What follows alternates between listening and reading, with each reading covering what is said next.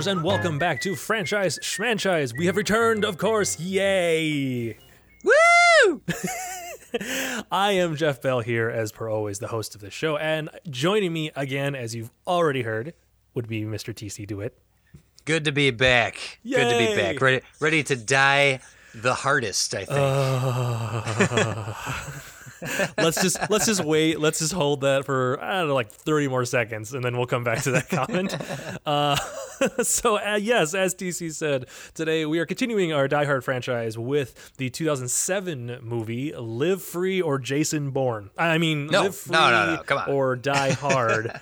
I'm sorry, I. uh it's so close. Uh, directed directed by the Underworld Part One through Twelve writer and Helmer Len Wiseman, and starring a well-aged Bruce Willis back as, of course, John McClane.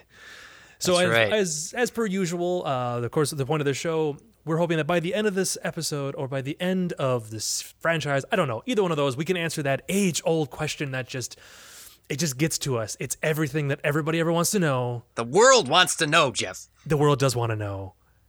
Did this movie deserve a sequel? Ugh. so let's act like the warlock and hack our way in the back door of this movie. Just do not hit the delete button on your way out. And let's begin.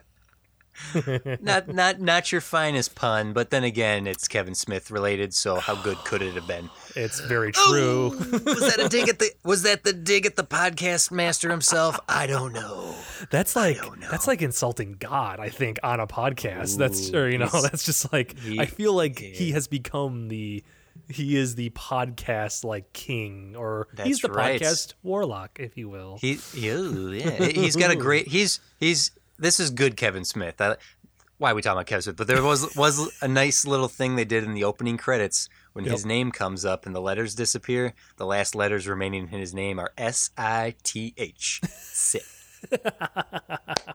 it's like they did it on purpose. Nerd. I do, you know, in, in all fairness, I, since we're already talking about Kevin Smith, like his moment in the film uh, acts. It, it, it's a it's a double bladed sword for me because, like, I started listening to podcasts. I started listening to Kevin Smith podcasts. I've been to a couple of his uh, shows, his live shows.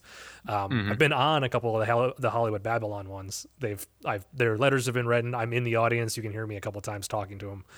So it's yeah, it's really cool, and they love my stuff. I got to meet Ralph Garman, the co-host of the show. I got my Oh photo. wow, with him. Wow, that's So, awesome. yeah, it was it was a lot of fun. Like just it was fun. Bumping elbows with the famous folk. Exactly. Well, I'm I'm bumping elbows right now with the famous folk, Mister Sir.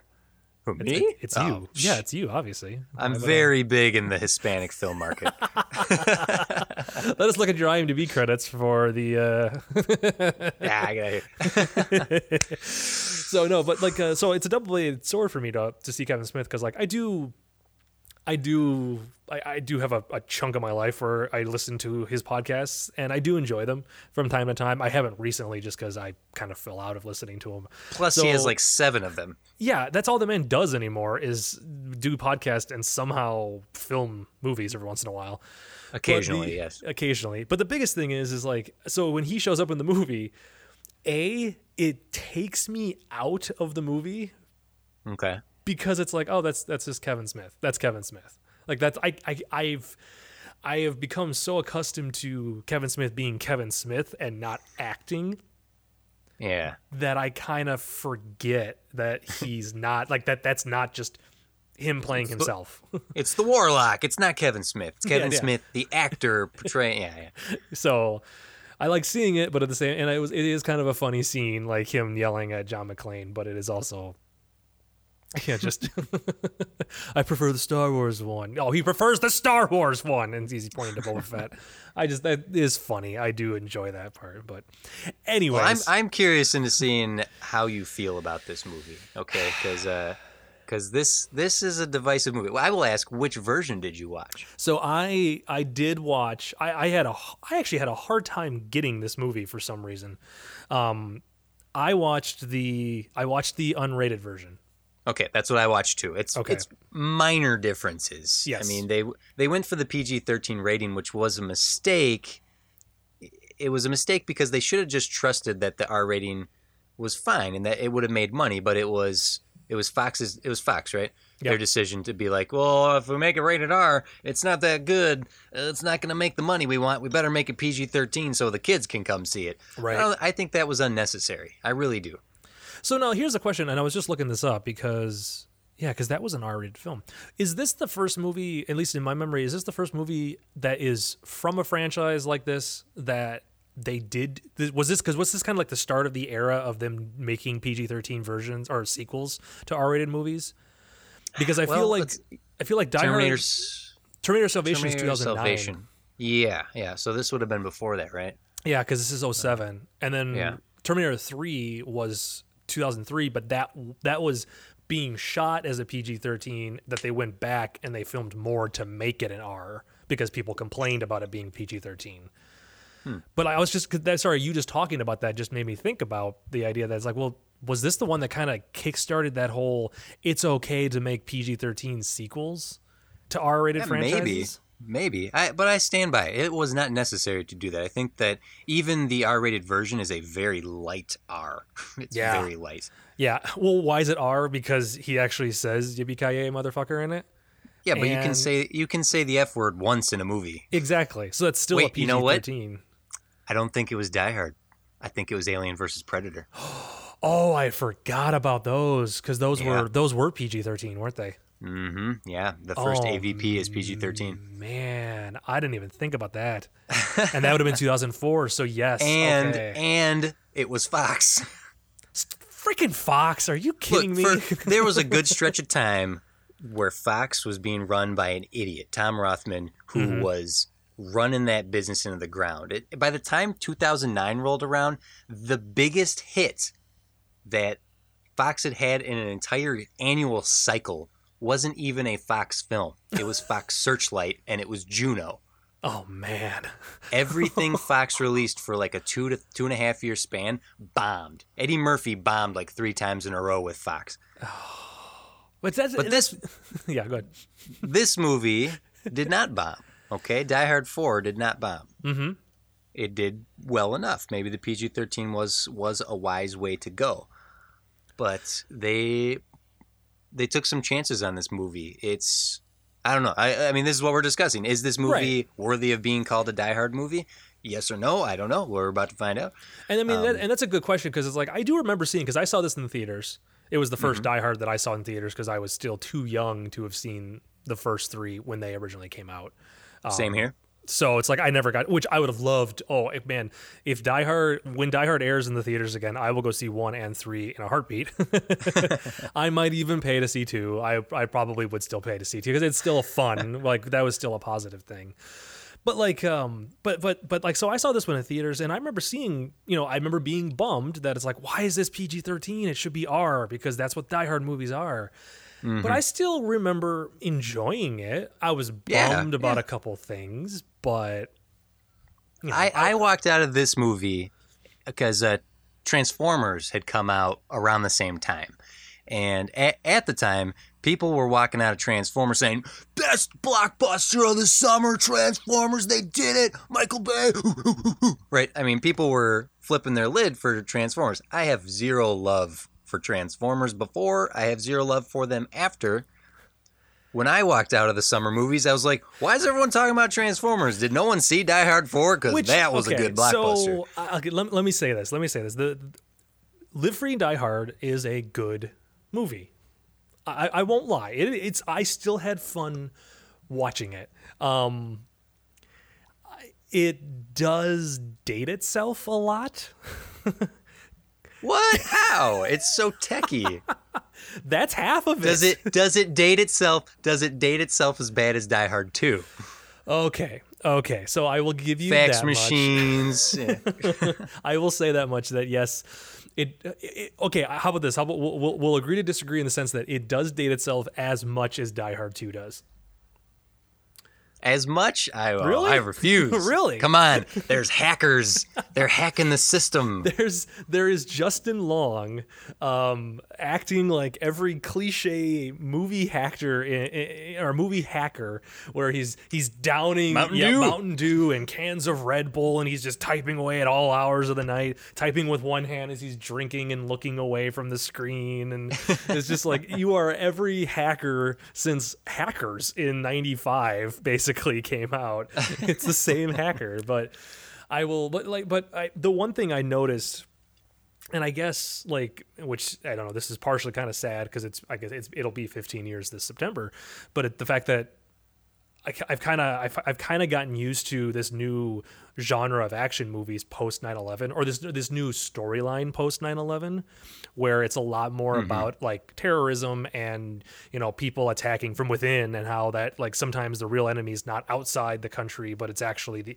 inside our own walls and and that whole like Right. Yeah, okay. I see where you're You- going you, with know that. you kind of understand where I'm going like that whole Yeah, because Hans Gruber was was was using terrorism as his fake out. He was just a thief. right And uh, what what um, Timothy Olyphant's character is doing is he's using terrorism, and he's a thief. right like i do and that is a good point which i now that you mentioned that i just realized he it, it still comes down to just money at the end of the day Yeah. it's just about making money you know and getting what he feels he deserves and but but I, I i guess i hadn't i guess i hadn't realized like this is 2007 was when this movie came out so it had been six years but it still is very much so like that whole post 9-11 paranoia and and the Yeah, our, yeah. our sacred safe country is not as safe as it actually it, we think it might be and how it's so easy for something to you know one guy to take everything down um I just I, I guess I hadn't I hadn't noticed that. I don't really know where I was going with that. I just I, I had noticed that and I wanted to make a, a note of it. Um uh, um do you okay, I guess I guess along those lines, do you feel like this movie is the result of a post 9/11 world? Like do you think this was kind of Oh yeah. that way? Oh yeah, absolutely. The the um, post 9/11, especially in Hollywood, was very reactionary to it's. It was life art, life reflecting art, life reflecting art, blah blah blah, back and forth. Um, it certainly is. I I I don't think that it had that it was. I don't. I don't want to give it too much credit to say that it was giving this deep paranoia um, message, uh, this very patriotic paranoia message, but it was was using the paranoia of the time for its narrative.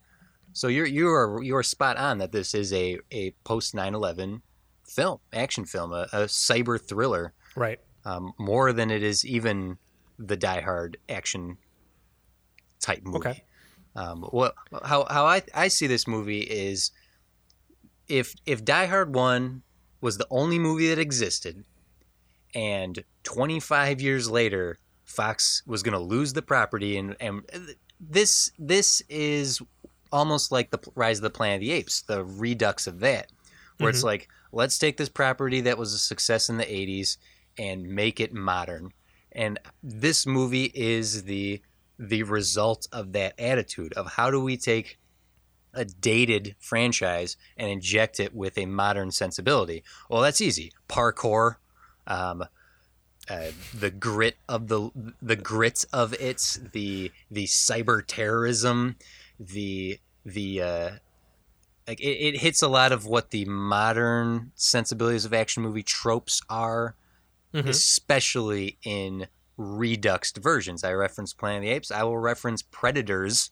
as well as it is clearly a modern version of the past. It's I mean Force Awakens is a good example of that too. It's like let's Mad Max. Yep. It's it's been happening time and time again to varying degrees of success where Die Hard 2 is just a straight up carbon copy failure of Die Hard 1. I feel Die Hard 4 is the best we could hope for in a modern retelling of this character in this universe. Now, going along along those lines, that is very impressive. By the way, I I'm not gonna lie. Um, that's why I just let you go because I'm like, yep, nope. You were saying it more eloquently, eloquently. You see, I can't even say the word. I can't even say the word. You're saying it better than I can.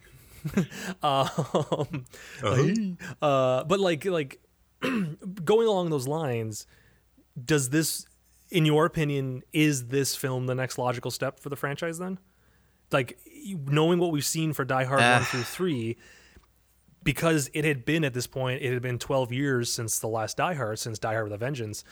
Is this the next mm-hmm. step? Is this what John? the like the if we have to keep a continuing story of John McClane and obviously at the rate that we're going we're we're not just gonna get more Die Hard with a Vengeance or more just small time stories. That there's a next step, there's another step. You know, like it's it's we start in a building. He's a superhero. He's now. basically becoming a superhero because it's like, oh, we start in a building, oh, and then we move to an airport where people are in danger. Oh, then we move to the city of New York. Oh, now we're moving to the Yeah. entire eastern seaboard of the East the Coast. East Coast. Yeah. You- it like it is it is it is you're right it's like constantly it's that exponential growth of a franchise um and, and it's it did something that the mission impossible franchise did as well which is how do you top the one before you got to make your characters bigger you got to make them more invincible you got to you have to casino royale you have to uh, ghost protocol that's what this movie set a trend as well. Uh, if you think of James Bond and Mission Impossible, Die Hard kind of was doing it first. Of how do we take our our would be everyman and now he's mm-hmm. unstoppable. But but what this movie does well is it honors what came before th-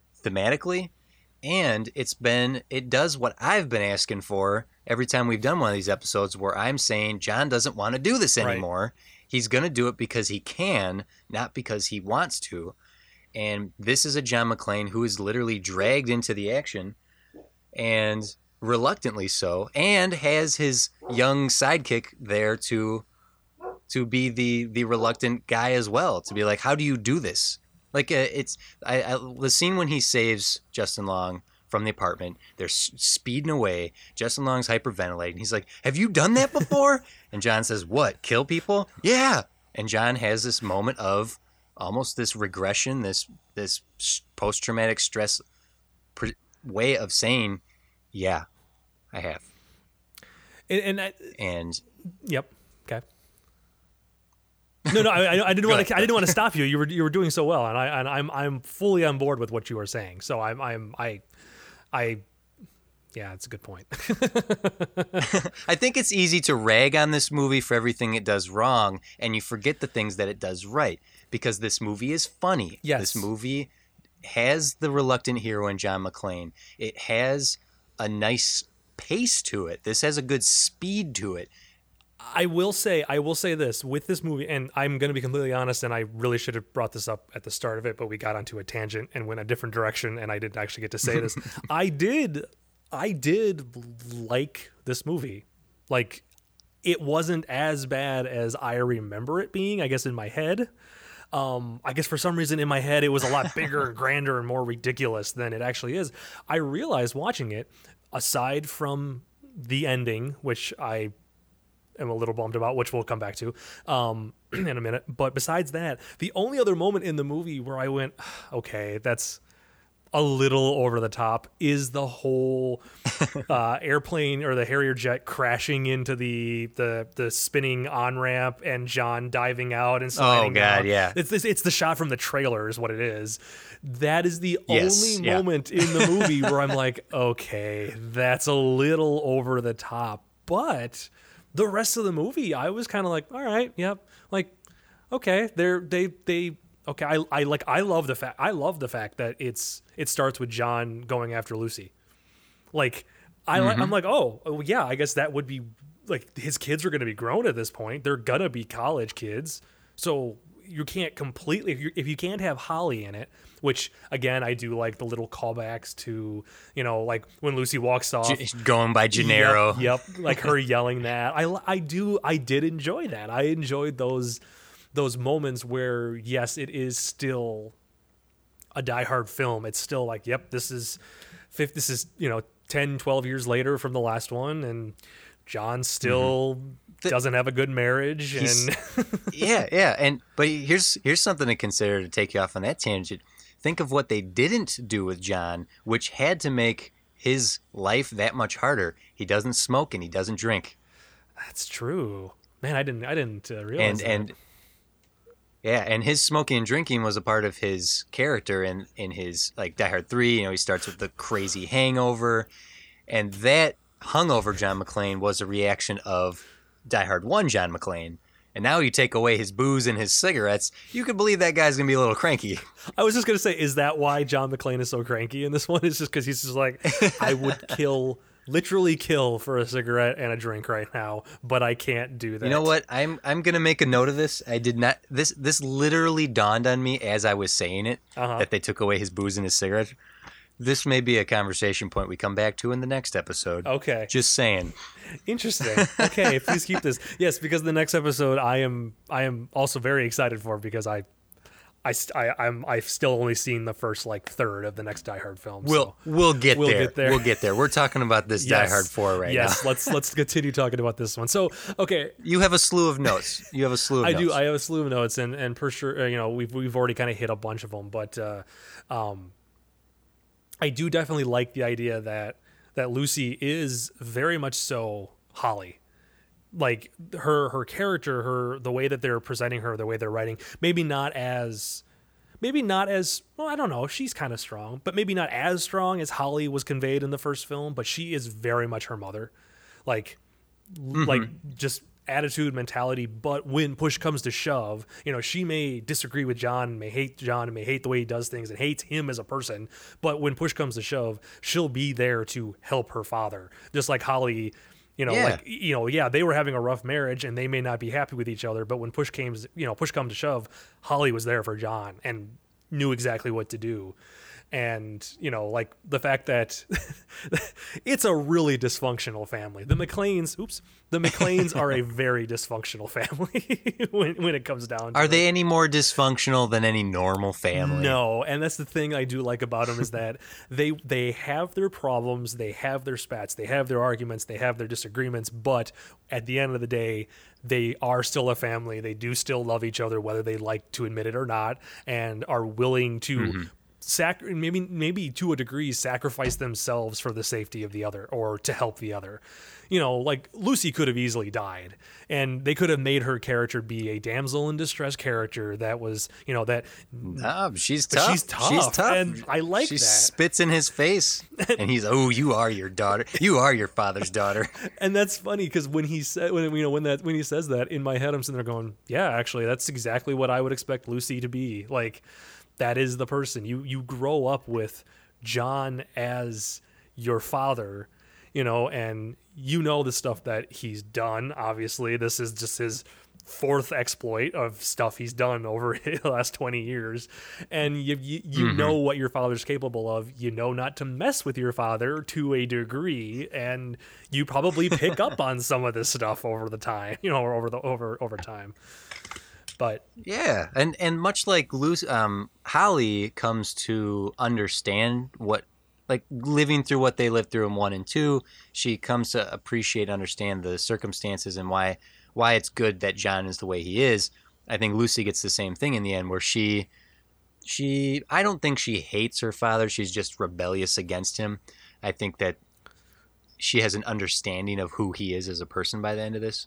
I, and once again, maybe we're looking a little too deep into a Die Hard movie, especially Die Hard 4, but I think it's worth looking at what the screenwriters may have been intending and what the actors portrayed on the screen. Right, exactly. And that's I mean, I feel like that's the point of this podcast too. Like it's to, it's us to give our opinions, but at the same time we can we do have the ability to look into it maybe a little deeper and give them, you know, give the screenwriters benefit of the doubt or maybe we're actually finding what the screenwriter intended but possibly wasn't able to convey just because of Hollywood, you know? Like this is the way Yeah, because go. of a, a Harrier jet and a semi truck fighting on a on a off ramp. That is that is a scene that I would expect in like one of the Fast and Furious movies. Um, Uh, I think it's been in the Fast and the Furious movie. Did you see number seven? The Rock takes down a helicopter. Okay, You know, which then Forget does, it, forget does that, it, does that mean he stole it from this movie? Oh, wait a minute. Oh. one of my favorite one one of the moments of this movie that is a clear, definitive line be, between what Die Hard was before and what it is now, and what survived in that crossing that line is is the the highway tunnel scene where all the lights go off and all the cars are crashing. Turn down your headlights. What's wrong with you people? Uh, when when John turns it, he's like, "You're gonna, yo, you're gonna do this? You're gonna throw cars at me? You're gonna throw?" And he gets in and he's doing his thing and he's speeding towards the entrance. And the definitive line between Die Hard as it was and Die Hard it is as it is now is when he rolls out of the car, it shoots off the toll booth and smashes in that helicopter. And that's the definitive line where Die Hard stopped being the '80s franchise and entered the new millennium. That is a good point because I guess I, even you could argue that leading up to that point, that's when the movie starts getting the modern crazy action ridiculousness of of. Pump it Yep. up, pump it. I, I was gonna try to keep going with the song, but then I worried about copyright. Uh, Pump it. Uh, but no, that, that's a that is a very good point. That is that is that is a very good clear cut uh, spot in the film, and it's almost like with with John arguing to himself and complaining to himself. It's almost like him. It's almost like him as a character is aware that. Is this where is this where this is going? Is this is this what I got to do? Is this what I have to do to, to, to keep going with this in, in a world that this is the t- this Is this what you people want? Yep, yep. Okay, fine. We'll go ridiculous, and then he crashes. Though, in all fairness, as impractical as that stunt is, that's still kind of badass that he takes down a helicopter Yeah, with a car. that's a great. I, I, and that being the line, if you can accept crossing that line into the into what Die Hard is now, Mm-hmm. at least for this film, if you can accept that moment, you're gonna like the rest of the movie. And I think it's a moment like that more than the Harrier jet, because if you made it that far, that's your own fault. but it's that moment right there that I think if you, as, as a fan watching it, rolled your eyes, you were you were done. Right. But if you were willing to go, I accept this, then you're going to be along for the ride. And I think that's where I I I always have liked this movie. I'm a defender of this film um, because I think it, it's unjustly hated. Mhm. Uh, and I'm Jeff. I'm certainly not trying to Oh, no, convince no, you no. to love this No, no. movie. And I'm not saying I love this movie, but I do think it's it's much better than people give it credit for. when when presented in the light of this like like everything you've already said that this is the this is the entry into the franchise where they're like look we can't keep doing the 80s die hard that is a that is a that is a genre that is gone. That's not action movies mm-hmm. anymore. This is not where we're at as a country. It's not as where we are for entertainment. This is not you know the actors are old. Like this is not that we can't keep going that route. We're going to honor it to a point in the film, but there is a point where we need to move on with it and to take it as what would Die Hard be nowadays as an action movie, which really, which this is another point I want to talk about, is kind of, kind of the Bourne films. Like that's kind of in my head, that's where that genre took a turn. Um, not for the bad, Yes. Oh yeah. Yeah. You're you're not alone in thinking that the the Bourne franchise, the second Bourne franchise in particular, is the reason we have the James Bond we have now.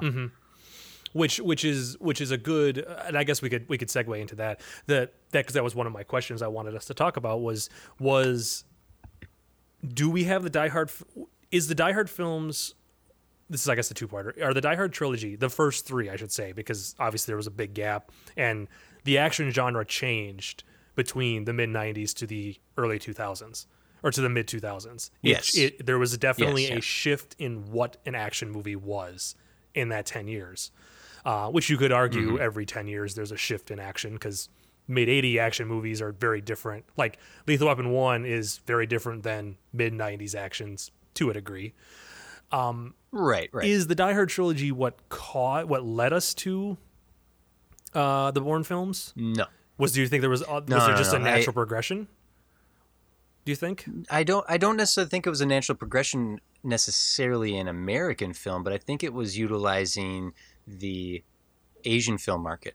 The if you look at like Ung, Ba- Ong Bak and like what eventually led to the Raid and the the highly choreographed uh, like Jackie Chan, but the the serious stuff that the that Korea like the K films were making that the that um, the Japanese films were making, which were injecting a different energy into action movies.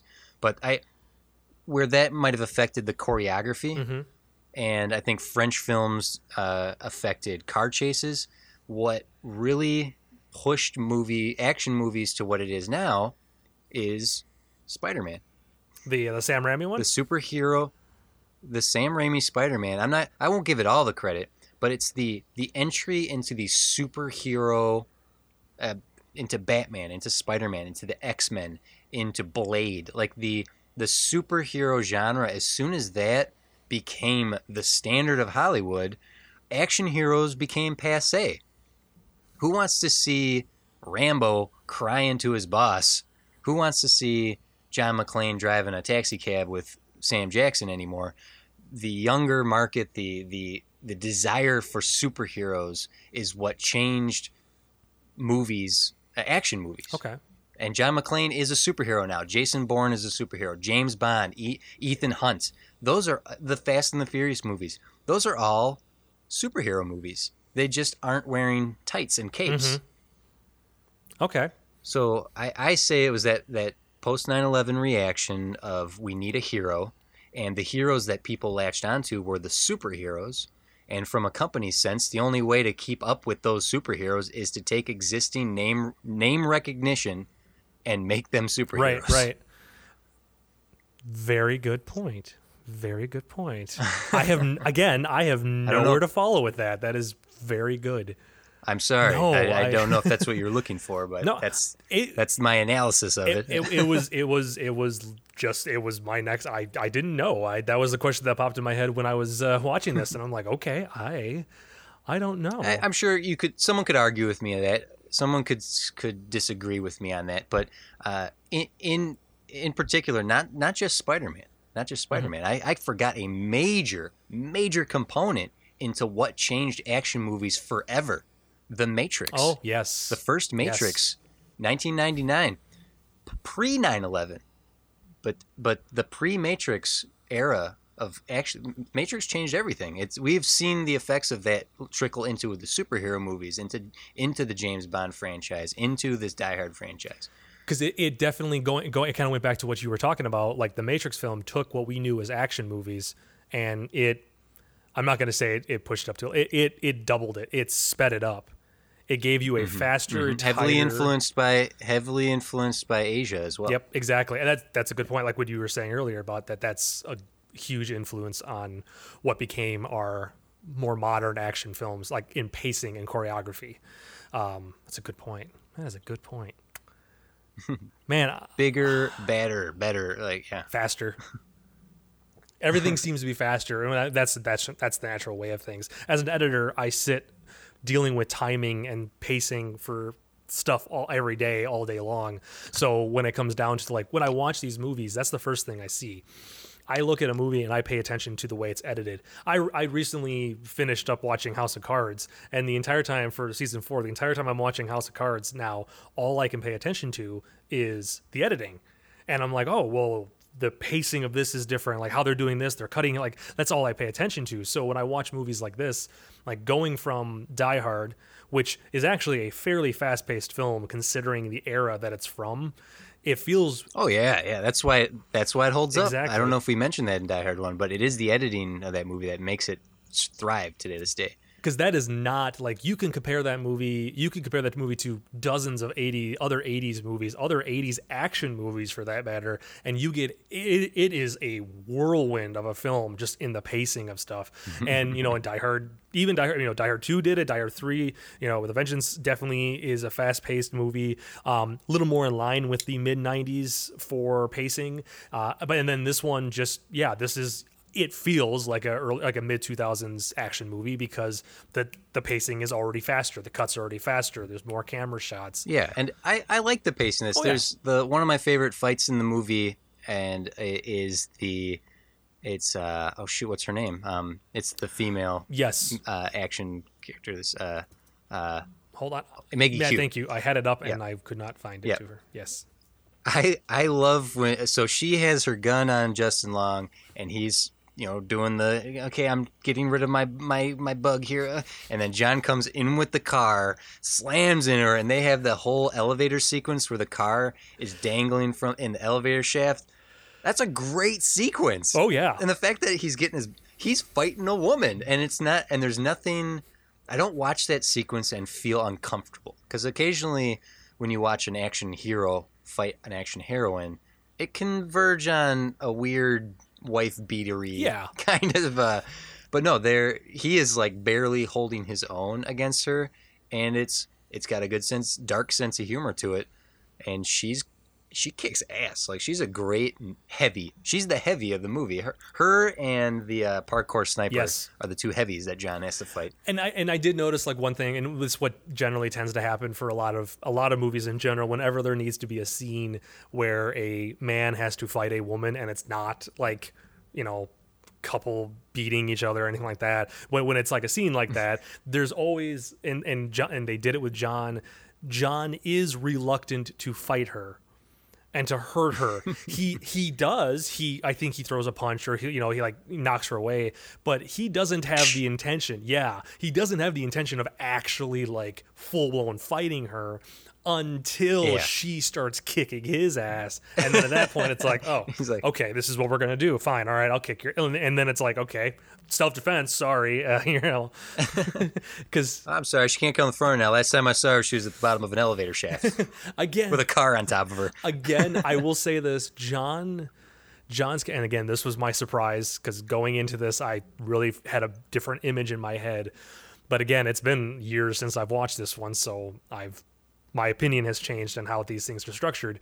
But I really noticed I'm like, yeah, no, John is still John. Like he is still John McClane. The li- like you said, like the little bit of him in his car going, "You get is this what we have to do?" And like just the character, his sarcasticness is still there in the scene with the Warlock, in through the entire movie. Like, it just mm-hmm, mm-hmm. It, it is still John McClane. So because it's and and not just the smartass, not not just him being a smartass, Yeah. but his sensitivity to his circumstances. I already mentioned the the moment of Have you done that before? Yeah, I've done that before, and he has a nice tete-a-tete with with Justin Long about you. Sometimes you have to just be that guy, and Justin's I can't I can't be that guy. He's like, well, maybe you will, and, and in the end, it's like, hey, you're that guy Mhm. and his he, he's focused on stopping this bad guy and he's smart enough to see the clues it's that detective nature in him to see to recognize that that Timothy Olyphant's character is you know there's something more at work here and working it but as soon as his daughter is in any danger he is laser focused on saving her Yep. and he he's he's mentored Justin Long all along the way, giving him all the tools he needs to step up and save the world. And all John wants to do is save his daughter. Mhm. And that is that's that's really good. That is really good. It honors the character really nicely. because he still cares about other people. Like, oh, and that was that was one of the other notes. Um, right in, near the beginning, uh, after they switch all the the stoplights to be on and uh, off and then back on, and so the accidents happen. When John gets out of his car, the first thing he does is he goes and asks other car pe- people in car, "Are you okay? Is everything okay? Just Yeah. call the cops." And Yeah. be o-" like, I made a note of that, being like, he, yeah, no, that's still him. Like. That's exactly like John still does care about other people. He's not just in it for his own good, you know, and as much as he hates being involved in this, he's still a good cop. He is still taking care of what he needs to take care of and do what he needs to do. And and it's it is very much so. Sorry, I just read one of my other notes. Sorry, one of my other comments was so John likes CCR. I just like that bit. Um, I like that. It's Creedence. Of course. Well, you don't you don't know who Creedence is? And that was the other thing. Well, I guess because I am finding more positives with this movie than I, I guess I thought I was going to. I do like that they're they're acknowledging the fact that the Die Hard movies for for people who were probably going to go see Die Hard, a lot of them were people who had seen the originals, who probably grew up watching the originals, or who were already you know adults, and that well they would have been adults if they saw them in theaters. So what it's Yeah. doing, this movie is addressing the fact that it's been 12 years since the last entry. There's a new generation of people watching films, and here's mm-hmm. a character who is really not a character you would kind of expect to be in a modern action film. He is an older character. He's stuck in his ways. He's he's he's he's your dad at this point. And, You know, Yeah. for the people who are watching it, you relate more to to um, Lucy Justin and Justin. Oh no, No, sorry, and Justin I, will Long. say I'll say Justin Long's character because Justin Long's character. Okay, so the first Die Hard, you leave that movie thinking, I could be John McClane. Yep. Die Hard Four, no way, you cannot be John McClane. You cannot relate to John McClane, but you can relate to Justin Long's character. That he's he's the one who's like, I can't do this, I can't do this, I can't do this, and and John McClane mentored him into saying, Yeah, you can, and you can walk out of that movie going, Hey, maybe the geeky computer tech guy can get the pretty girl, Eliz- Mary Elizabeth Winstead. who is very pretty. Uh, don't tell John I said that Oh, about his I- daughter. Shh. Can I? Can I? One comment I want to make, and it's partic- and it's particularly impressive because it's Len. It's Len uh, that did this. hmm Lucy is not objectified at all in this movie, and that is super impressive. That is very because true. like even when she's even when she's tied to the chair the camera is from her collarbones up and they never go to that medium shot to show her arms tied behind her back and her heaving bosom Yep. no there she is never objectified once in this movie and that is really impressive particularly from this director yes. who objectifies the hell out of his wife yes. Yes. which i thank him for on a regular basis she is very. Ah, that's Kate Beckinsale, right?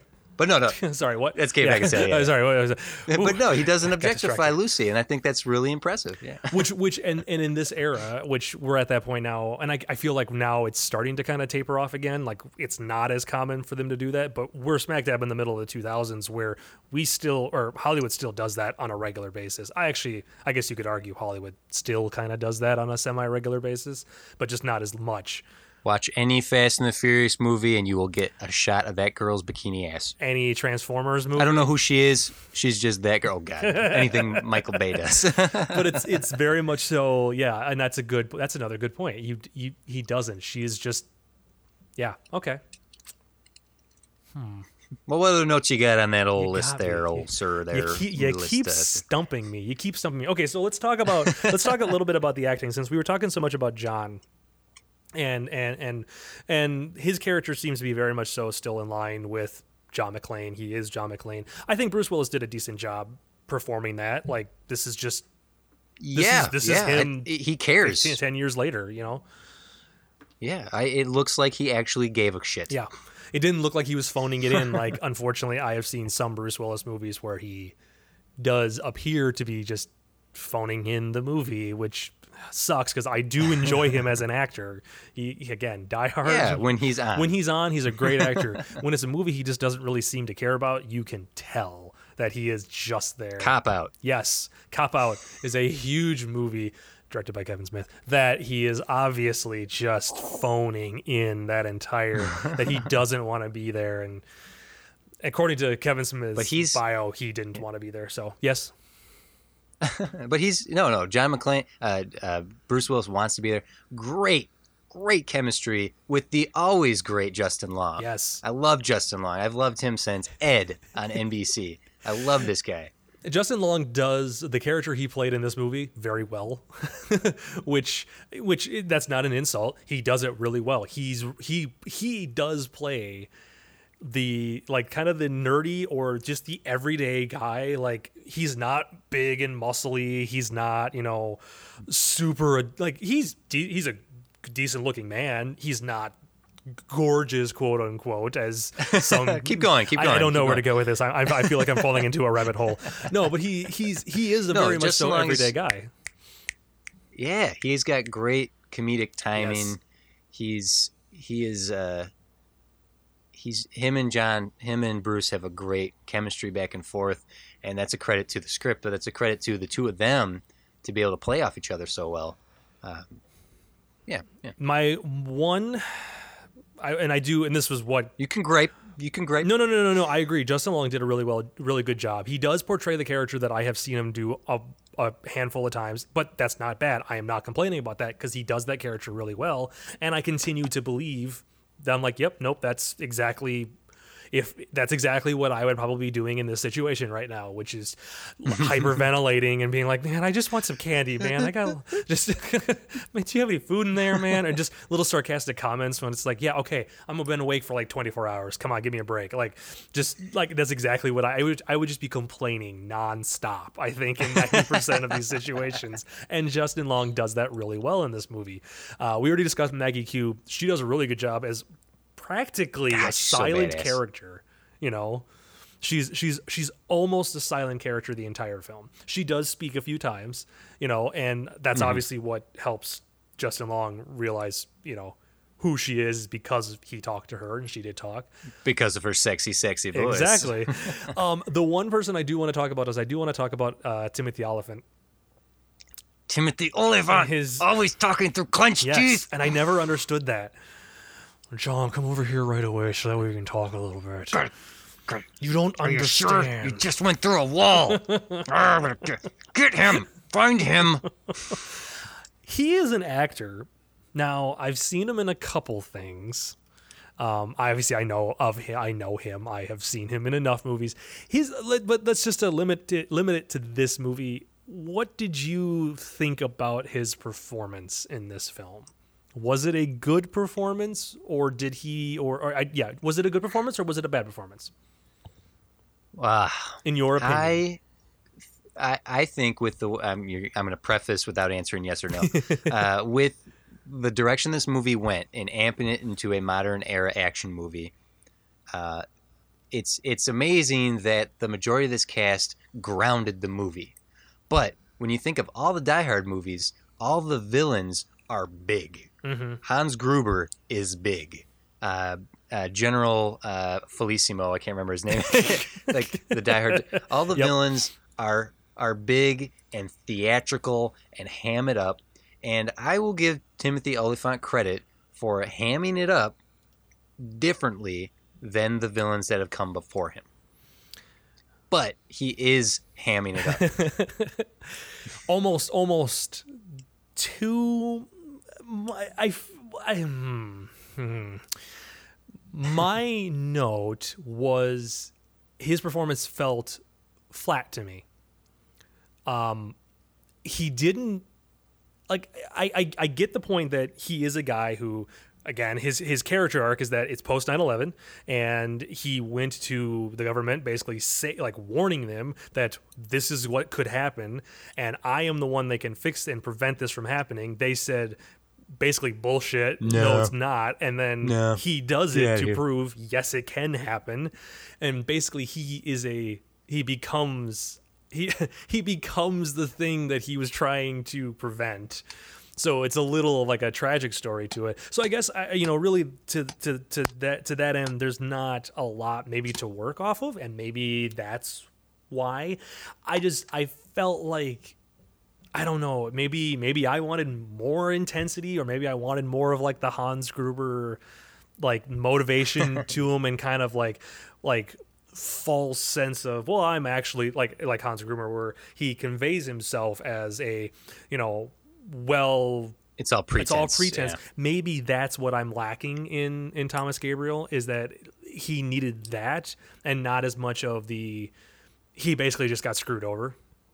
And this is a guy who's just pissed. Yeah, actually, come to think of it, he he is he is very weak as a villain. I don't mean that the character is written weak or that his performance is weak. Is that he has he is outsmarted by John McClane and a computer hacker from the middle of New Jersey, hmm and he's all ego with Hans and Simon uh, Gruber.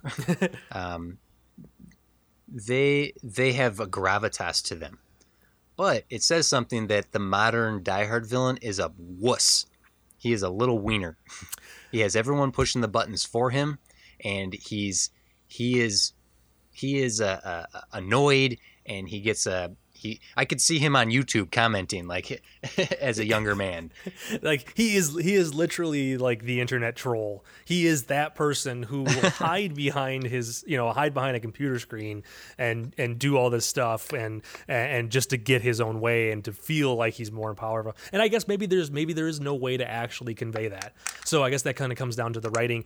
That you know yes it is it is a nice change for the for the the villain of the film to be a character who like you said is a little weaker and meeker and that he was able to be taken down so easily which i guess that does go into my one la- my one last comment before we just start wrapping things up because we're already a decent chunk into this episode um, we still have to talk about what we want the next one to be or what this one could be um, yeah there's so much we have to do but like I, I guess like I guess maybe that's just how he because that was it was written that way. There is he did exactly what the character should have been, and you know it's just a guy who Yeah. was pissed. He did get his way, and fine. You know I'm gonna I'm gonna you know screw you over just because I didn't get the way I didn't get my way. So you know forget you guys. I'm gonna He's the weakest. He is the weakest Die Hard villain.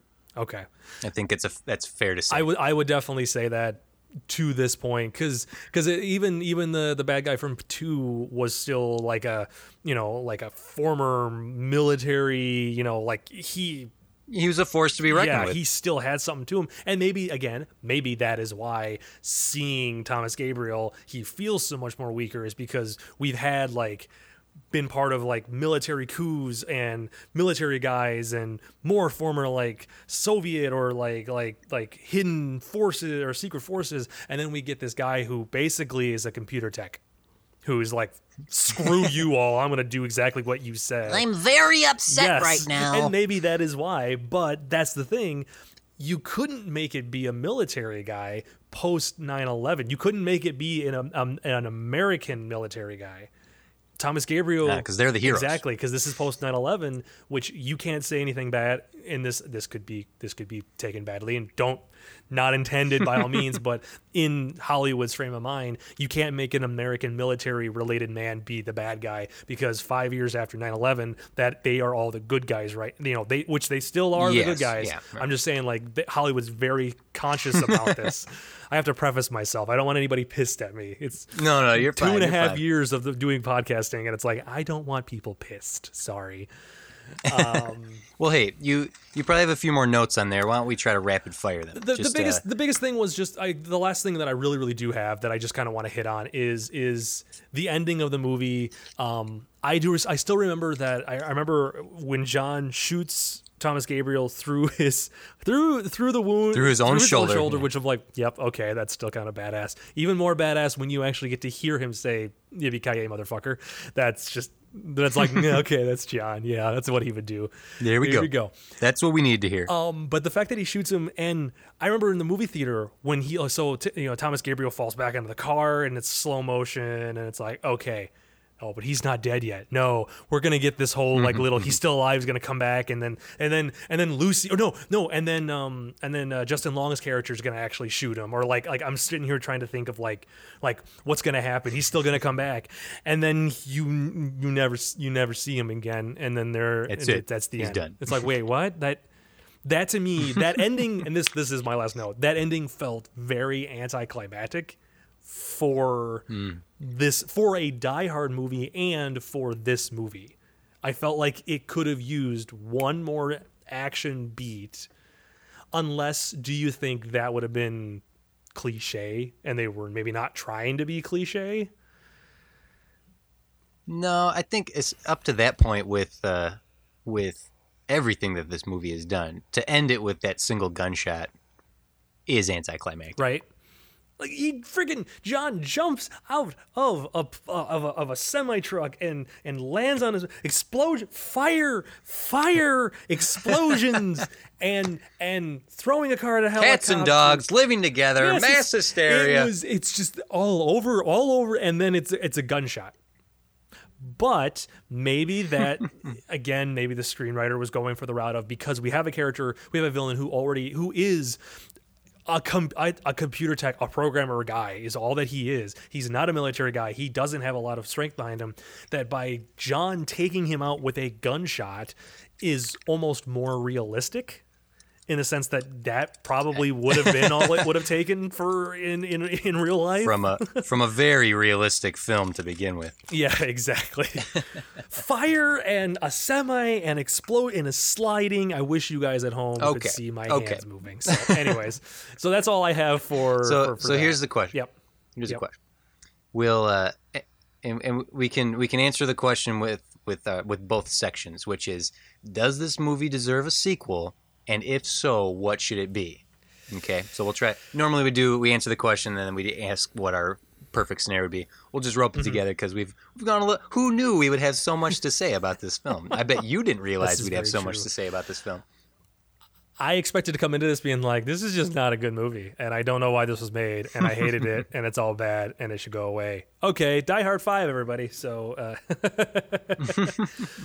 okay, so, so do, do you want to do you want to go first? You seem to be always more prepared than I am when it comes to some of this stuff, or do you need a moment for me to? well, don't don't no. So don't let me sway your opinion. If Okay. you don't think this deserves a sequel, if you're done with it, that's fine. I'm my my goal here isn't to sway you. It's just hmm. to let you know where I'm at. Does this movie deserve a sequel? Yes. okay, But caveat, caveat, caveat. John is done. If they're gonna make another one of these, we follow Lucy. That's we don't even need to bring Justin Long back. Mhm. We don't we can have references to John, but at this point in time, we saw her as a peripheral character be in the wrong place at the wrong time. This family has a, is like a bad penny and always turns up in those situations.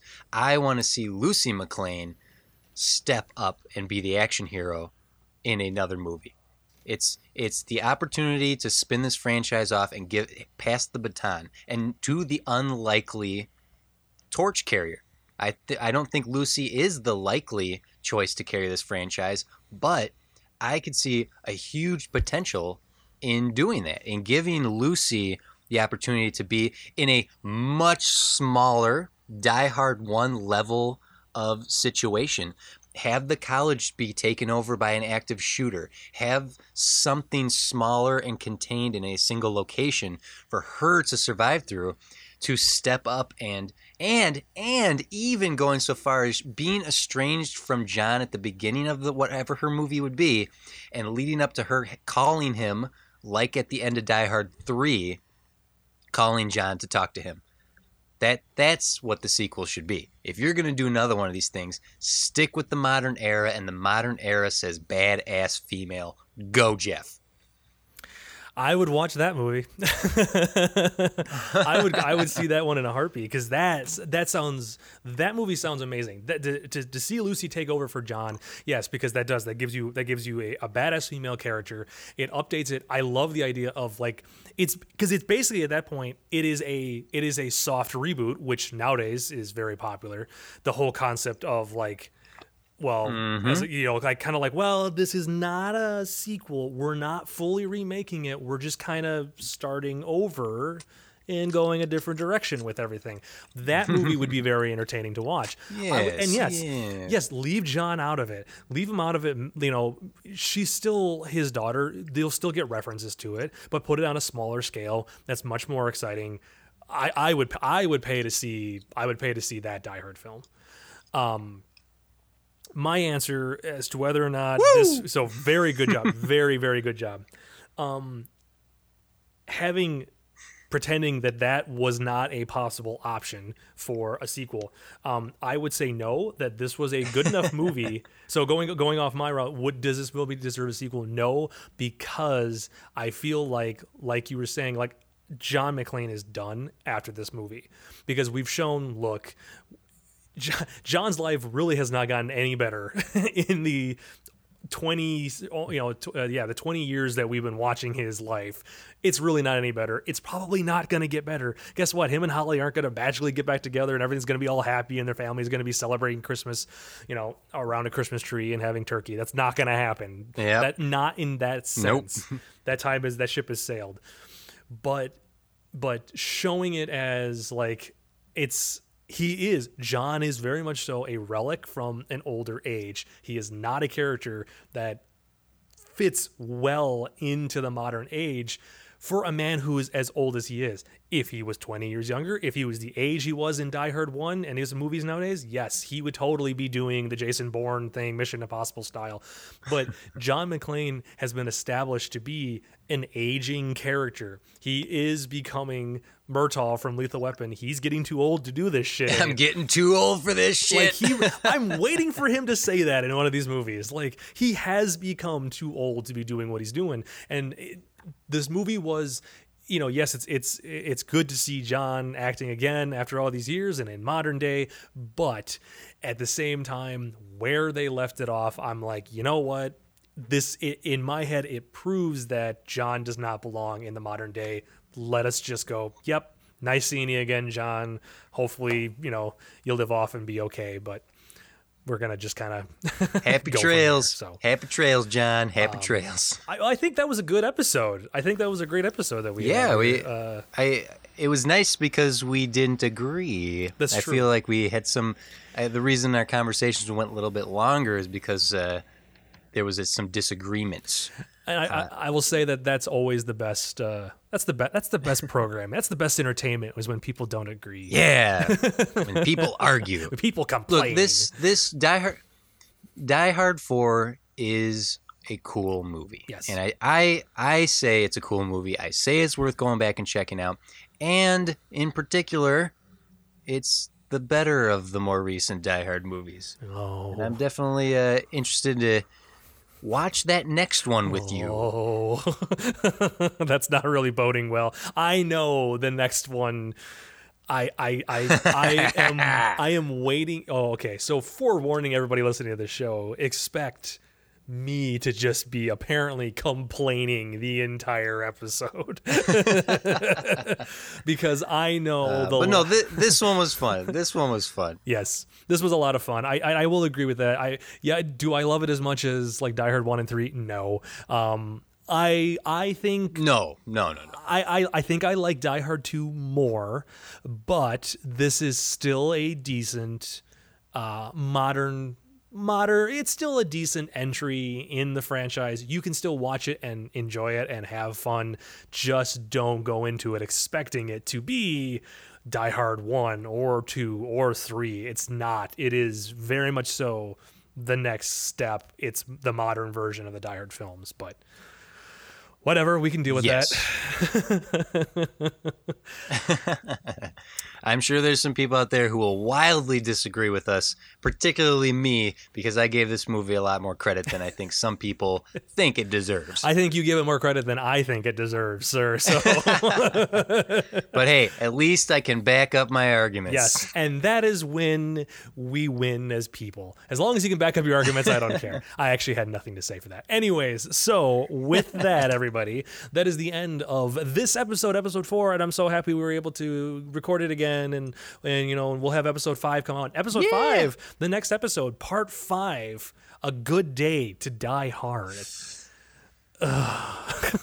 Is it, Jeff? Is it a good day Only to die hard? only if the question is in relation to the film franchise. You can't see, you can't see me right now, but my my ha- my head is already in my hands, just eyes eyes closed.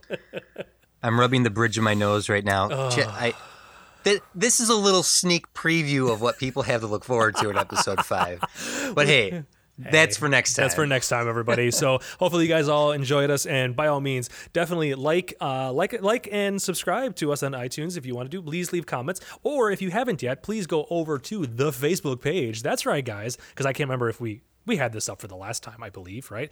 Um, but yeah, we did. right? We did. Okay, that's what I thought. Um, that's right, because I released, I got the I had the Facebook page up for the first episode. So yeah, definitely. If you haven't yet, be sure to go over to the Facebook page because that is where we'll post comments in regards to the new episodes, when the new episodes go live, any comments we have, any things we want we that you guys wish to tell us or comment on, or if you didn't agree with us or you did agree with us, please leave comments on the post for this. Also, if an episode is going to be delayed, we'll definitely tell you there as well. So go over to facebook.com slash Fran Schman, F R A N S H M A N.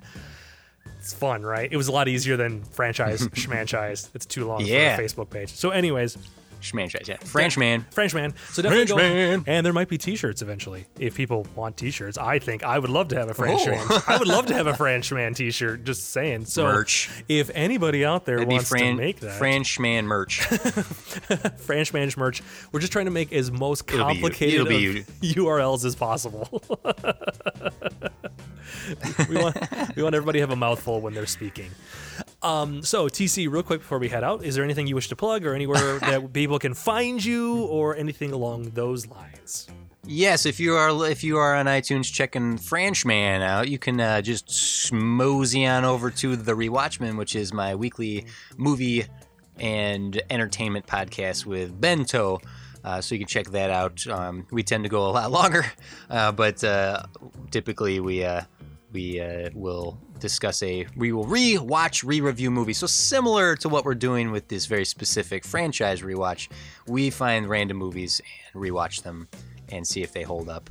Uh, additionally, check out the Bit Life Show on YouTube, where I do a one minute rewatch. So, if you want a really condensed version of me talking about films and a video nonetheless, you can check out the one minute rewatch over at the Bit Life Show on YouTube. And uh, if you're on the Bit Life show on YouTube, you can also check out my Bit by Block. I'm taking a little bit of a break for the moment, but I will eventually get back to it as well, where I recreate stuff in Minecraft. I should recreate the city of New York in Minecraft for Die Hard. Oh, please don't let me do that. That'd be horrible. That'd be way too much building. I would go crazy. Oh my goodness. Anywho, so with that, everybody, I thank you guys very much for listening and hope you enjoyed this episode. And we shall see you guys next time with the final entry into the Die Hard franchise, our final one. So what we'll do is we will next last next week's episode, well, next time's episode will be the final episode for this franchise, where we will also recap the franchise as a whole. So it'll be a little longer than normal, but uh, we'll still have fun. It'll be exciting, or maybe it won't be longer. It might be two minutes of me bitching about the movie and being like, "Nope, we're just talking about the recap. We're done with this movie." We don't know. We'll have to wait and see. We're done. We're done. All right, everybody, we've stretched this Awesome. out long enough. So Well, thanks for having me on, Jeff. Thank you, TC, for being here again, as always. And we'll see you guys all next time on Franchise Schmanchise. Goodbye. you can't see me, but I'm waving right now. I can see you. Oh, no. Oh, I got to get that camera hidden. Bye, TC. Bye bye.